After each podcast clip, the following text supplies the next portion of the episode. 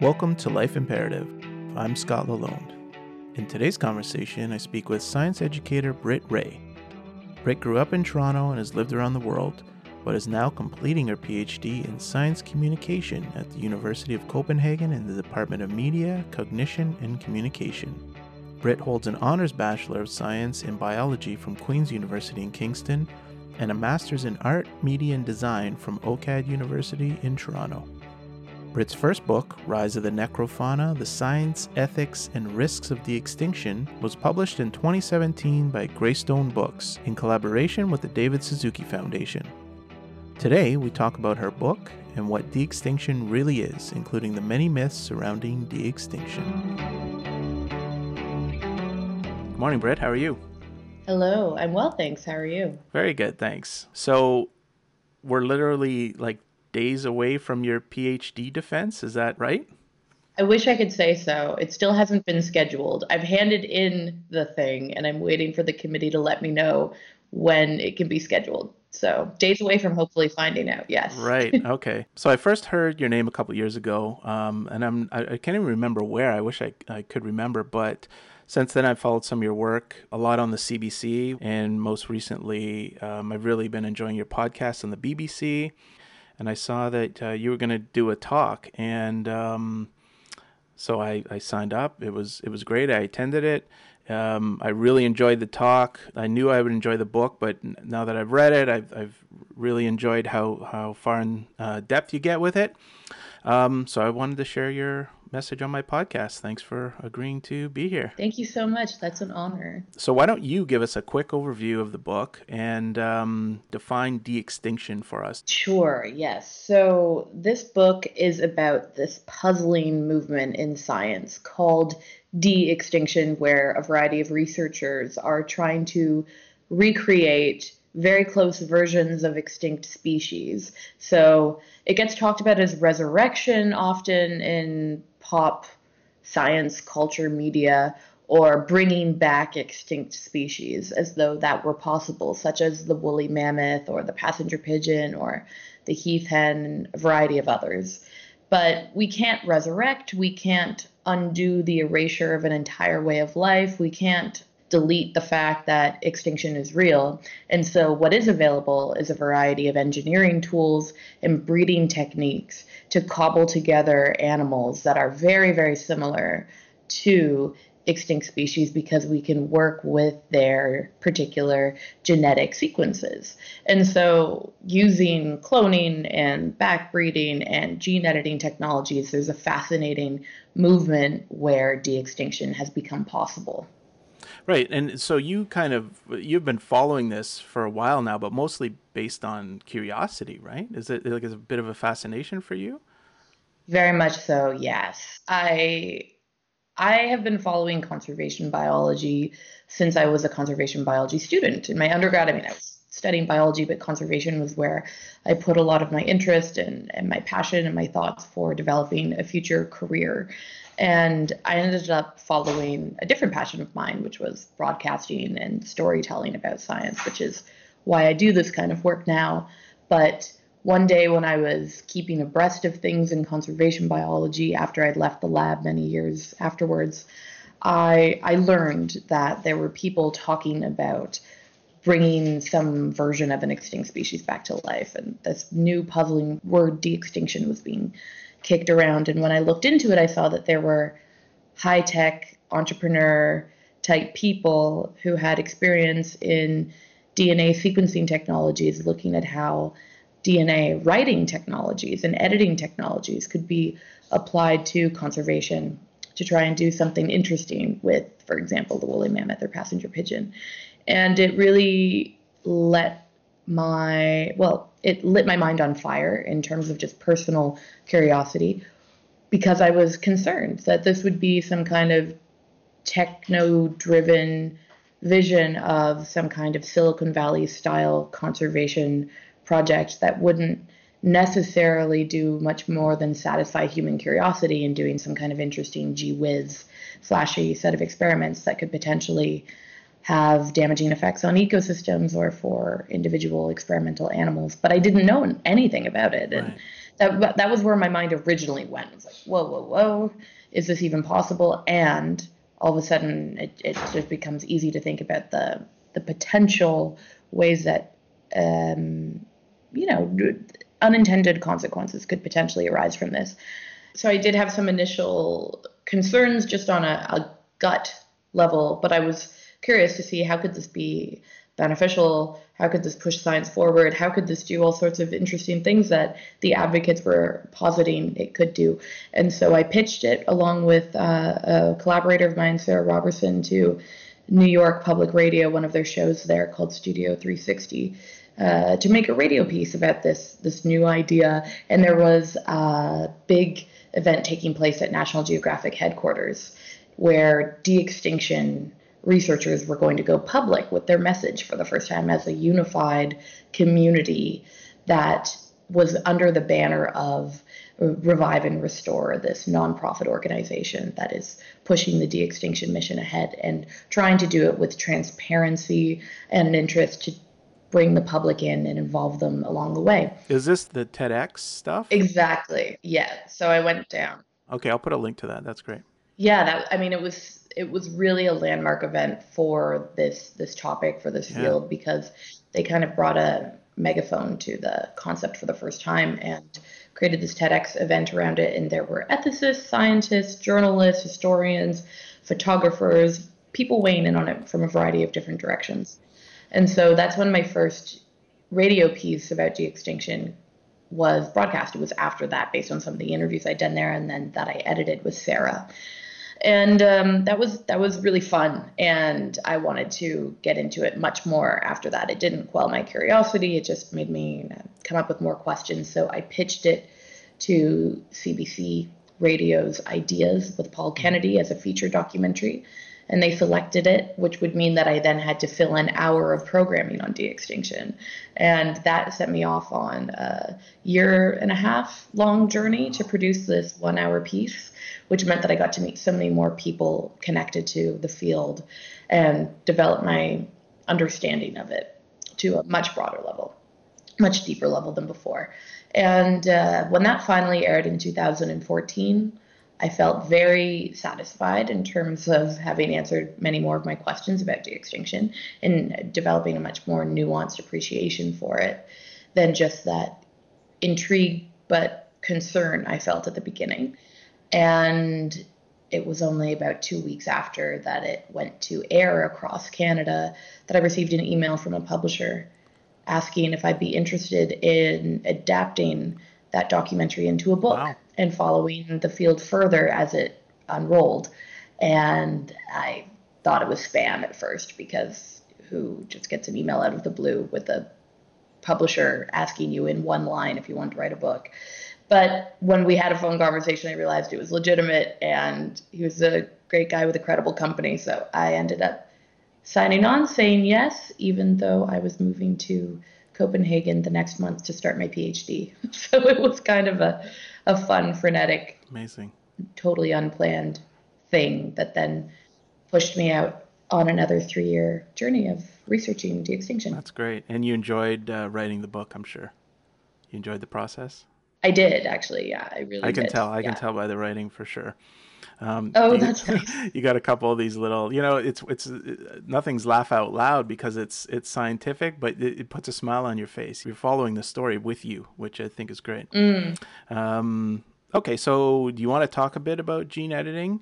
Gene editing technology is an area of capacity that scientists have had for quite a while now, where using a variety of different tools. They can go into the genome of a species, whether that be a bacterium, an animal, a plant, a human, and actually change the genetic code that then is the instructions for a variety of different proteins to be made that can carry out different reactions that allow that organism to live.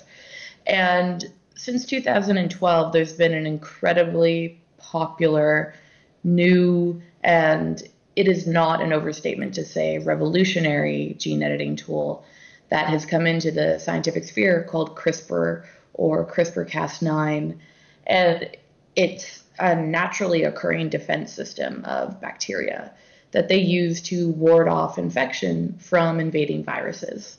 It allows them to detect when a virus has injected its own genetic material into its cell, which is then trying to hijack and take over the cell's natural DNA replication machinery in order to take and make many copies of viral genetic particles that would eventually kill the cell and break it and allow viruses to scatter out and infect other cells in the vicinity of that cell. And so, what bacteria with with CRISPR have been able to do is detect when that foreign DNA is is bad DNA. It's an invading virus trying to basically take it over, and it can deploy enzymes that act like a molecular scalpel or set of scissors that cut up that DNA and deactivate it and stop the infection.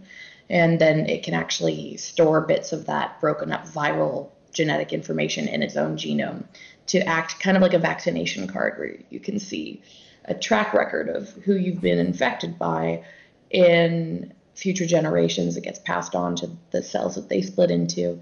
And then if they get infected by some kind of viral particle that has a matching genome sequence to what it has on file, then it can once again whip out these scissors, cut it up, and stop the infection. And this goes on and on and on. And it took a long time and scores of researchers all over the world to finally figure out what was going on with these these bacterial and um, there's another microorganism called archaea that also uses the system. But eventually in 2012 they discovered what's going on and realized that because of the way that this system operates, you can actually program it to go into any type of cell and cut up DNA there, not just that which matches an invading virus. So this is incredibly powerful because it means that scientists can then program this CRISPR system to find any genetic sequence in any genome. Let's say a sequence that creates a genetic disease like sickle cell disease because they understand the mutation that causes that unfortunate disease outcome. And you can direct the CRISPR system at that part of a human cell, and it can whip out the scissors, so to speak, cut up that DNA where it's mutated, and even edit the DNA, so switch it with new genetic letters of the bases of DNA A, C, T, G. And in that sense, like a word processor, start to change the language of the genetic code and correct it from a faulty gene that causes disease to a repaired gene that would create just a healthy, normal, benign outcome. So, in the book, you've written that these scientists are really doing it for their their main focus is ecological restoration. I believe is is what you called it. Um, but how do you feel about the process? So when you can change DNA on demand in that sense, you can do things like cure genetic disease, which we're increasingly coming to, to do. However, you can also edit extinct genes from long gone animals into the genomes of closely related animals that are here and have viable cells to give. So, in a de extinction example, right now at Harvard, in George Church's lab, he has a bunch of elephant cells that he this gene editing technology, CRISPR, on in order to introduce woolly mammoth specific DNA into. So little by little, you can cobble the genome of a living Asian elephant into something that resembles the genome of the extinct relative, being the woolly mammoth. Then you have the, the basic building blocks in order to try and recreate that animal if you could put that inside an embryo and gestate it, bring it to term inside a surrogate mother or something like an artificial womb. So I did at first feel quite skeptical about de-extinction and I've I've come to appreciate much more about its ambitions, about its aims, about how it could be used to possibly restore ecosystems that have lost some kind of functional diversity when important players aka keystone species, have disappeared. And often in cases where humans have made a species go extinct, whether that be a passenger pigeon or something like a heath hen, you could, if you're interested in moral arguments, say that when and if we have the technologies in order to do something to reconstitute the genomes of extinct animals that we may disappear, we ought to do it. Because if you can bring back an animal that has the traits of that extinct species and improve the productivity of an ecosystem by reinserting it there, then by gosh, go do it. That's what some people say. Right. But it's way more complicated Yeah, than that when this- you look at how it plays out. And this isn't the scientists that are saying this. Well, it is in some Okay. cases. Uh, so, Michael Archer is a scientist in Australia who has been heavily involved in de extinction since before Revive and Restore got involved. He worked on the Tasmanian tiger, also known as the thylacine, um, quite a long time ago, actually. He was trying to clone it back to life based on the preserved DNA that he had in a in a pup that was in a pickled jar from this extinct marsupial tiger Wow. that went extinct in 1939 in the Beaumaris Zoo. And he got a lot of press for this, and he made a lot of public statements about why we should be able to get this animal back and why we have a duty to bring it back, given that we made it go extinct. And he quotes in one video that I've seen of him, he quotes from the Bible and talks about moral duty. And so sometimes the rhetoric does get very um, morally loaded by people who are pushing the science forward. However, this is certainly not something that the scientific movement overall gets behind. Right. What the scientific movement gets behind is the idea that an ecosystem could be restored in a in a beneficial way. And then I've seen other advocates such as Stewart Brand, who is not a scientist in the lab. He is trained as a conservation biologist, but he is a, a spokesperson for de-extinction and he's an enabler of de-extinction because he co-founded Revive and Restore with his wife, Ryan Phelan, who's an entrepreneur in uh, the DNA technology space. And he has said um, in TED Talks and in interviews, for example, that if you have these technologies, then you ought to bear down and make it happen and try to undo some of the harm that humans have caused in this moment that we're currently living in of ecological degradation. Right. And some people that you've interviewed for this book, they've said that, you know, you're sort of putting a spotlight on this and making it popular. The quote is breeding fondness through familiarity. So, what do you say to those people that, um, what have you said to those people that have, that you're interviewing that, that say that type of thing? I mean, it's compelling at first. I understand their concerns that I am stoking a fire which otherwise wouldn't be as hot if I weren't there. Right. You know, getting people used to this idea, which perhaps is quite a dangerous idea to get used to. It could invoke and introduce all sorts of new moral hazards and attitudes into our culture that we don't need, uh, such as the idea that it's okay to let species go extinct if we can just bring back certain important functional parts of their genes in the future by, you know, engineering these close mimicking animals that could play out their ecological role. However, I firmly believe that de extinction has 100% of its momentum with or without me and will be going ahead, of course, without my uh, paying attention to it. And so my job is to, using the unique position that I have from the knowledge that I've gained, present a multi sided perspective on what is happening so that people can make up their minds for themselves, hopefully with a lot of critical insight.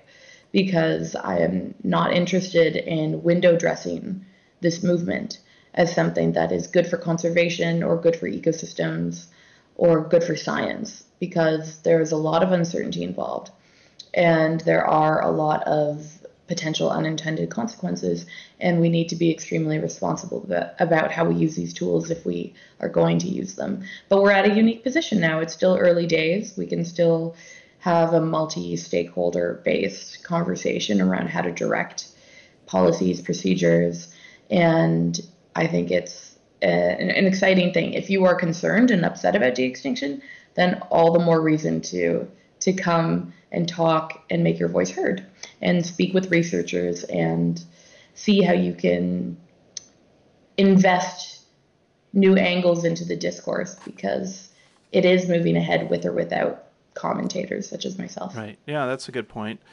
Um, Okay, so you dedicate the book to the the three northern white rhinos, right? Yes. I don't know how many people have dedicated books to to animals, but um, talk about them a bit because you you visited them, you were there in person, you spent some time with them. Um, do you have any updates on them? Is there anything else you can tell us about them? Well, they are a father, a daughter, and a granddaughter.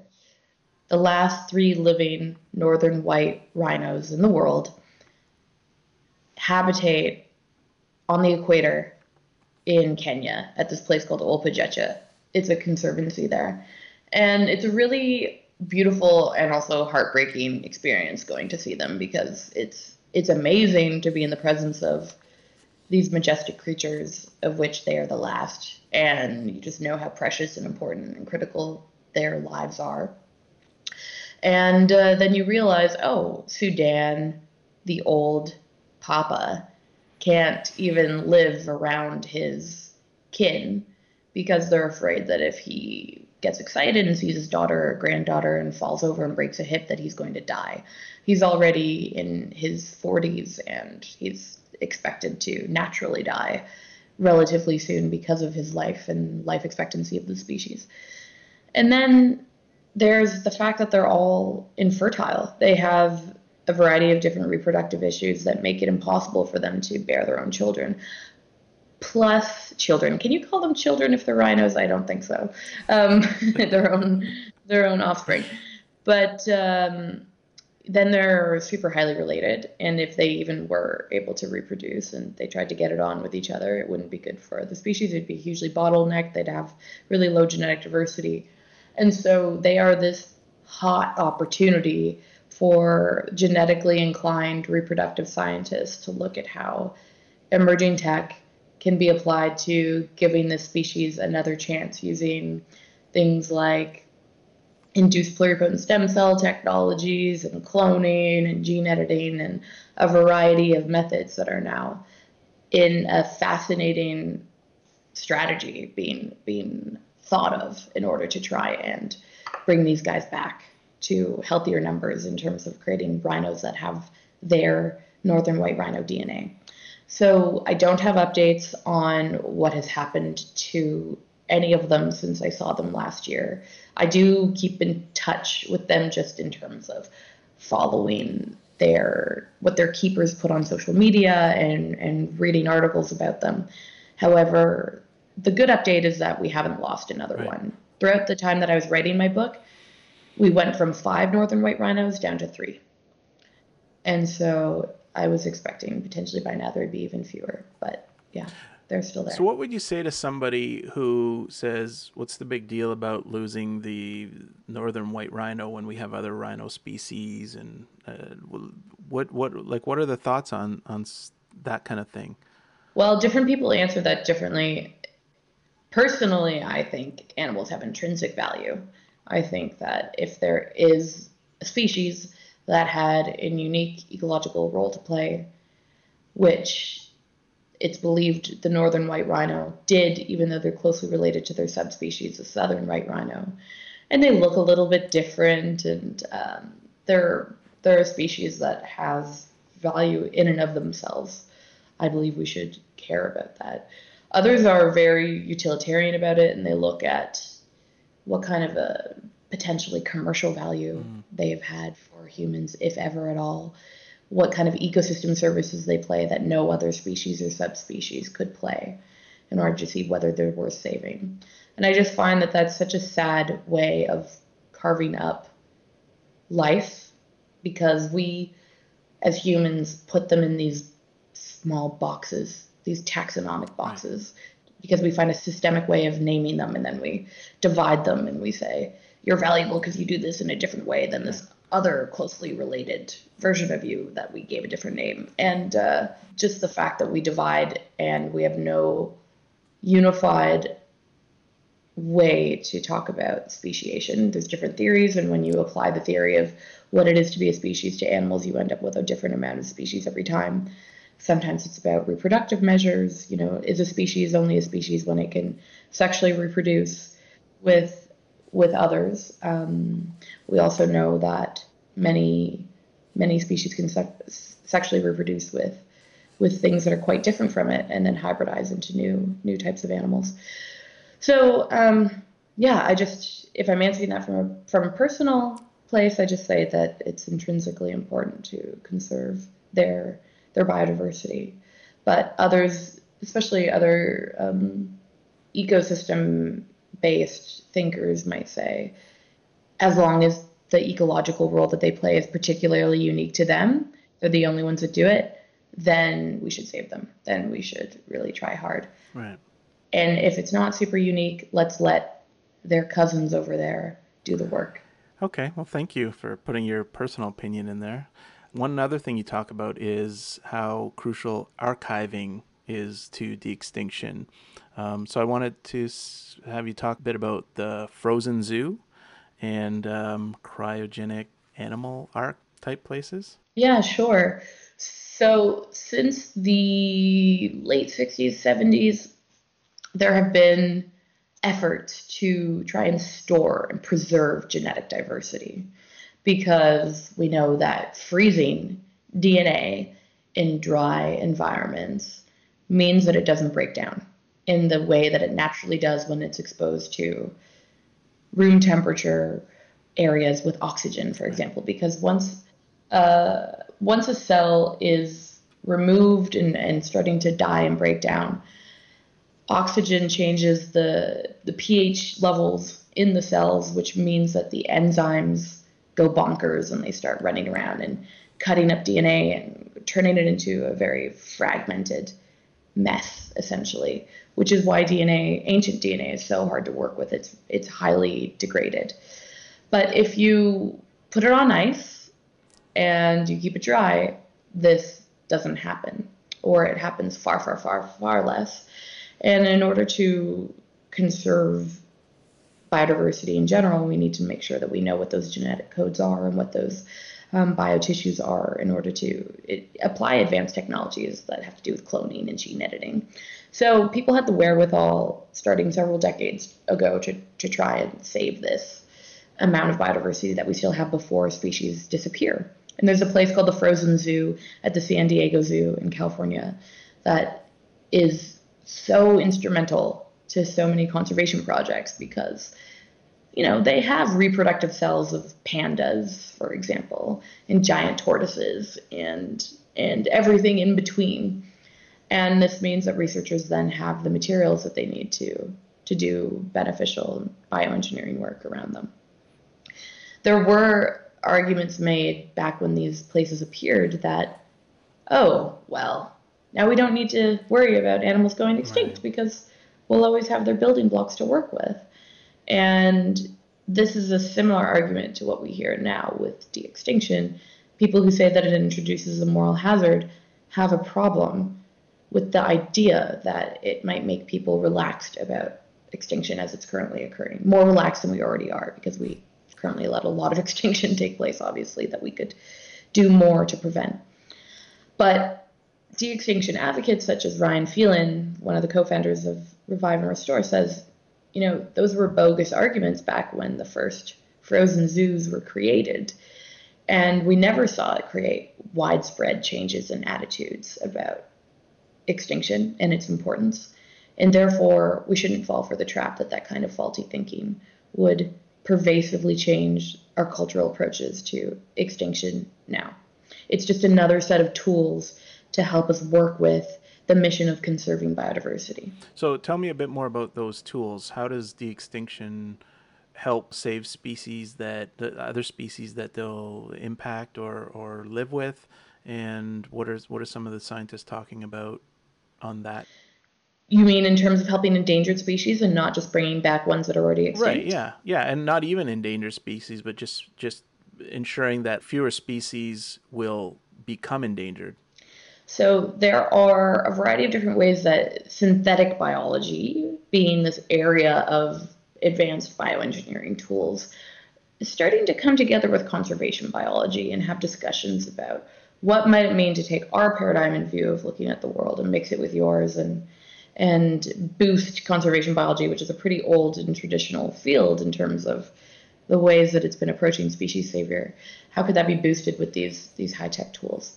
Some of it relates to, you know, for example, with the northern white rhinos, coming up with new measures to, for example, take skin cells from the females, revert them into reproductive cells with this kind of induced pluripotent stem cell engineering technology, which is totally amazing, where you can take any cell and basically send it back in time to what it used to be like before it was a specialized cell, when it was a type of stem cell that could differentiate into things like a kidney cell or part of your skin. And when they can revert a skin cell back into that stage, that means that they can push it forward and direct it to become a new kind of cell that it wasn't originally. And when you have a bunch of rhinos that are nowhere near high tech laboratories because they're in the middle of the equator in Kenya, and they're very fragile, and you don't want to airlift them anywhere because they're the only two females left of the species, and you can't get their eggs out because it's highly complicated. Being able to take one of their skin cells, revert it to a stem cell like state, and then coax it to become an egg cell, a reproductive cell, which is now possible, is an incredible suite of synthetic approaches to working with their biomaterials that then opens up new possibilities. Because using the sperm of long dead northern white rhinos that's frozen at places like the frozen zoo in San Diego that we just chatted about. You can then imagine inseminating and well fertilizing that egg which is engineered from their skin cell so that you could actually create a genetically robust northern white rhino embryo which could then be implanted in a surrogate rhino of another species or subspecies that is less fragile and could more easily handle experimental pregnancies in order to start growing their numbers back. These are the types of roundabout approaches to imagining their survival that this combination of conservation and synthetic biology is, is taking place. But there's also other things such as, um, let's say, black footed ferrets. So there are so many ferrets in the world. However, strangely, they all descended from about seven founders because there was a huge bottleneck in their population. When, after many of them were wiped out, there were only seven that could be salvaged, put in a breeding program, and then now, even though they span from Canada down to Mexico, all of them are so closely genetically related that they have inbreeding problems and they have a tough time with fertility.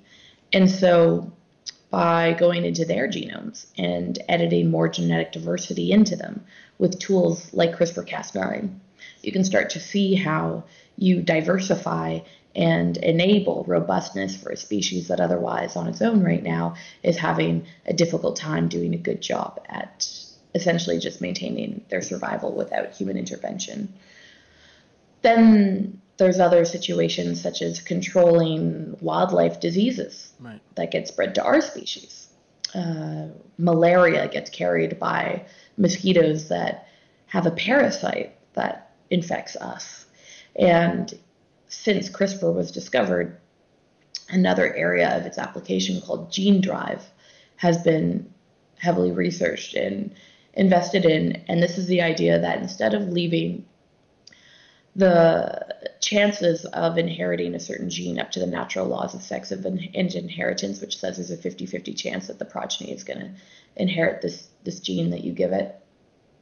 You can drive an engineered gene into a population nearly 100% of the time. You can bypass natural sexual inheritance and ensure that the mosquitoes that you engineer to be resistant to the parasite that carries malaria to humans can actually propagate itself through all of the progeny that the mosquitoes you engineer it into will create.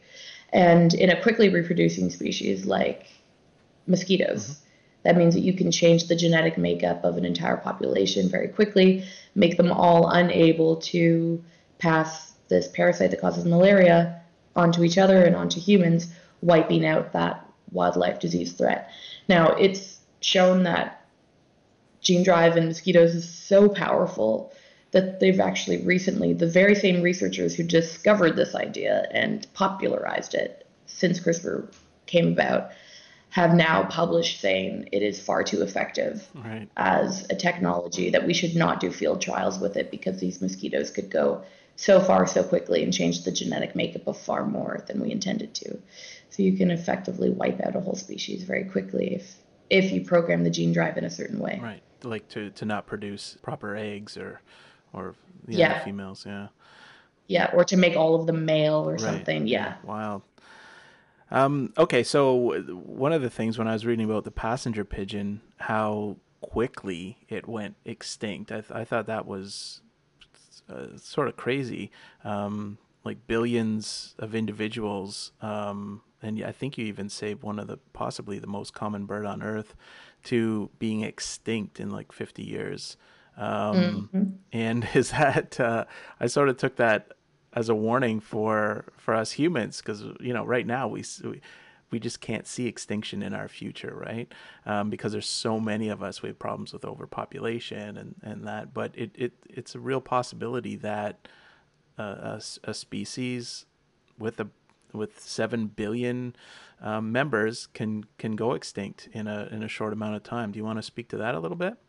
Sure. I think that's a fascinating point. We have not developed very good brains in terms of being able to assess our own risk of extinction, have we? we certainly have a very primal drive to feel like everything's always going to be all right. It is true that the passenger pigeon, due to market hunting, went from billions to none in roughly 50 years, which is quite unbelievable.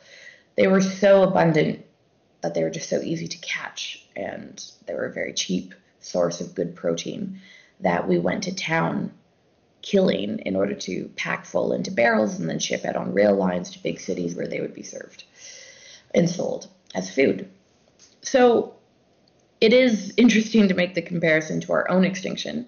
There is uh, a small but very active research community looking at existential risk for our own species in the future at places like Oxford's Future of Humanity Institute and the Center for Existential Risk at Cambridge and the Future of Life Institute at MIT Harvard um, in that area. So they look at things such as artificial intelligence and the possibility of a meteor crashing into the Earth or um, you know devastating climate change, synthetic engineered pathogens being these types of threats that could change our environment so drastically that we're no longer talking about catastrophic risk. We're talking about existential risk, meaning that no species survives.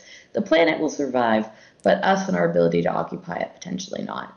And I'm actually I'm trying to learn as much as I can lately about some of their arguments and paradigms for assessing such risk, and uh, and how quick they see it coming. And based on the risk that you're talking about, they have different parameters for, for looking at when such things might become more or less serious to think about.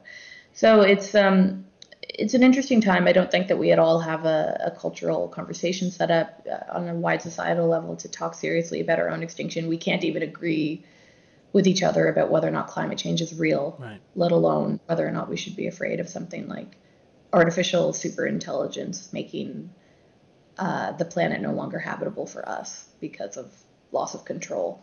Well, one of my questions was in a few hundred years from now, what sort of ethical questions will the super AI robots be asking themselves about bringing us back from extinction once once we've already you know gone extinct? They, they they'll have the same sort of questions that we, we're having now about the mammoth. Ah, should we bring them back? Should we? Totally. Yeah. So it's it's kind of crazy it's interesting when you think about that thought exercise because then you can ask yourself would i want to be brought back right would i want to be you know reconstituted in some future world where the power has shifted and it is in the hands of some kind of let's for lack of a better term let's call it some ai mm-hmm. super intelligence who knows what it, what and um, is that a world we'd want to occupy? Is it not just an AI driven project of curiosity to do that? And then if we shift the parameters and put it into the de extinction frame, what would these species, if we could ever communicate with them in the past, what would they think about our efforts to try and bring them back now? Would they feel like this is truly an act of care for the environment or care for their genomic diversity? Um, is this something that would be beneficial for them in their livelihoods? Or would they see us as completely narcissistically um, involved with some kind of curiosity or vanity project? Yeah, you talk about the last chance tourism is one of the terms where you know they bring them back and they put them in a zoo and then you know everybody oh come see the de-extinct tasmanian uh, tiger. You also talk about um, exotic food. How much could you sell mammoth steaks for right if you brought them back? Because people are going to pay a lot of money to say i had a mammoth steak. You talk about uh, it in your book. Do you want to say something about that? More than what you just said so, one of the interesting things about the high degree of engineering that's required to make many of these animals that are being worked on, such as the passenger pigeon or the woolly mammoth, is that it makes them eligible for patenting. Right. The law can apply to them in such a way that the creator could patent this organism as some kind of invention because you see that it's clearly distinct from the natural variety. There's some kind of inventive step which then becomes uh, a case for intellectual property.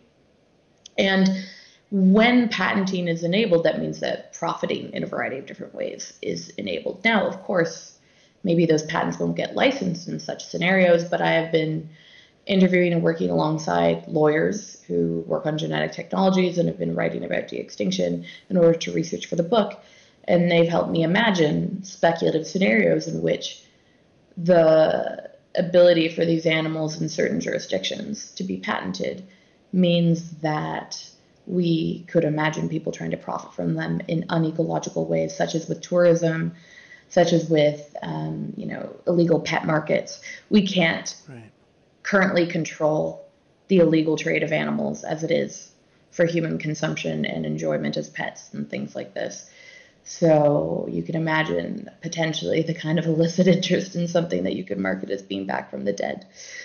Um, but then there's other interesting legal scenarios you need to think of, which is not just how might people unecologically profit, but how are we going to ensure that we can use the laws that we have, which currently aren't built for the unprecedented scenario of having de-extincted animals in the world, in order to protect them so that we don't hurt them, harm them, harvest land that they need, uh, create a scenario where they could only live in captivity. Because if the idea is really to revive and restore ecosystems that are missing some kind of keystone species activity, then they need to be in the wild, right? So we need to make sure that they can be managed there in a way that's beneficial for their flourishing rather than create patented animals that live in a zoo somewhere. Right. Yeah, no, that's a great point.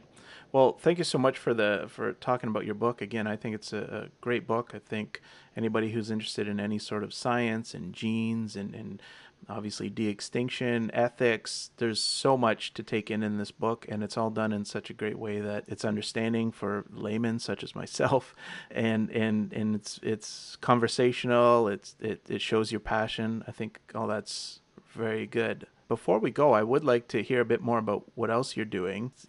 I've been listening to your podcast with the BBC, Tomorrow's World, with Ellie Cosgrave. Yeah, that's Ellie. Yeah, Ellie, and you guys are you guys are really really great to listen to, and you're sort of you, I mean you jump right in. You got you're you're not in the studio. You're you're you're out there, mic in hand, and just throwing yourselves in. sure are. But at the end, you really you know you've learned a ton of stuff. So thanks for putting that together. So, so tell me, uh, just tell me a couple things that I mean, you have so much on the go right now. Tell me a bit about it, and then just tell me where we can find out more about you. Yeah, sure, totally.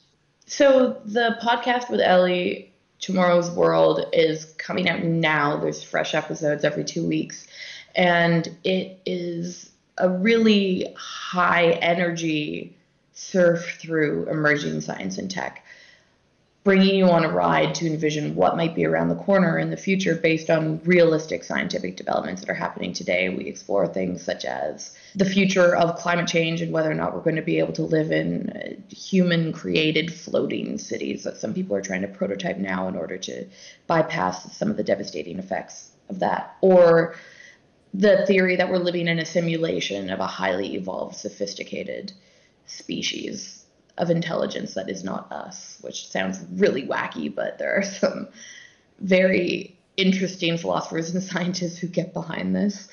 Then there's, you know, existential risk from artificial intelligence, which we've touched on, what brain machine interfaces are going to be doing to our bodies and to our ways of relating to each other and our communication. And so that has been a wild, almost whiplash experience for me, experiencing these different areas of of science and tech that are really revolutionizing what it means to be human and are very ethically contentious and meaty that we need to be dealing with before they get here. So that's that's the podcast BBC Tomorrow's World. And then I'm working on a documentary series with the National Film Board of Canada that I'm directing, and that's about human genetic modification wow. and personal genomics. So we have been collecting stories and working with people who are confronting big decisions in their lives that deal with either discovering things about their genetic realities or changing things about their genetics mm. and how this makes people vulnerable to different things along the way. Wow. And it's been a really interesting investigation so far. So we'll be going into production in 2018. And I'm I'm heads down right now, researching, thinking about possibly the next book, and I have some other filming gigs and things like this. But it's science storytelling in different platforms, yeah. I guess you could say. Yeah, no, that's great. And please keep working on the books because I, I've been in, enjoying the readings. And I think you're the next generation of the, the Dawkinses and the, and the Sagans. So so please do that, and and the Bill Nyes of the world. So we need some younger people. That's incredibly kind. Thank you. put that in my cap. um, yeah. So no, that's that's great. We can uh, we can leave it here. Just please tell us where we can find you, and thank you so much for for coming on the podcast. Thank you for having me, Scott. It's really just great to chat with you. And if anyone is interested in looking into some of the things that I'm doing, my website is brittwray.com. So B R I T T W R A Y.com. And same thing on Twitter if you want to at me anytime. Thanks a lot, Britt. I really appreciate it. No problem. Thank you. Life Imperative is an independent podcast produced by Toronto photographer Scott Lalonde. For more information about the Life Imperative podcast, subscribe on iTunes or visit my website at scottlalonde.com. Thank you for listening.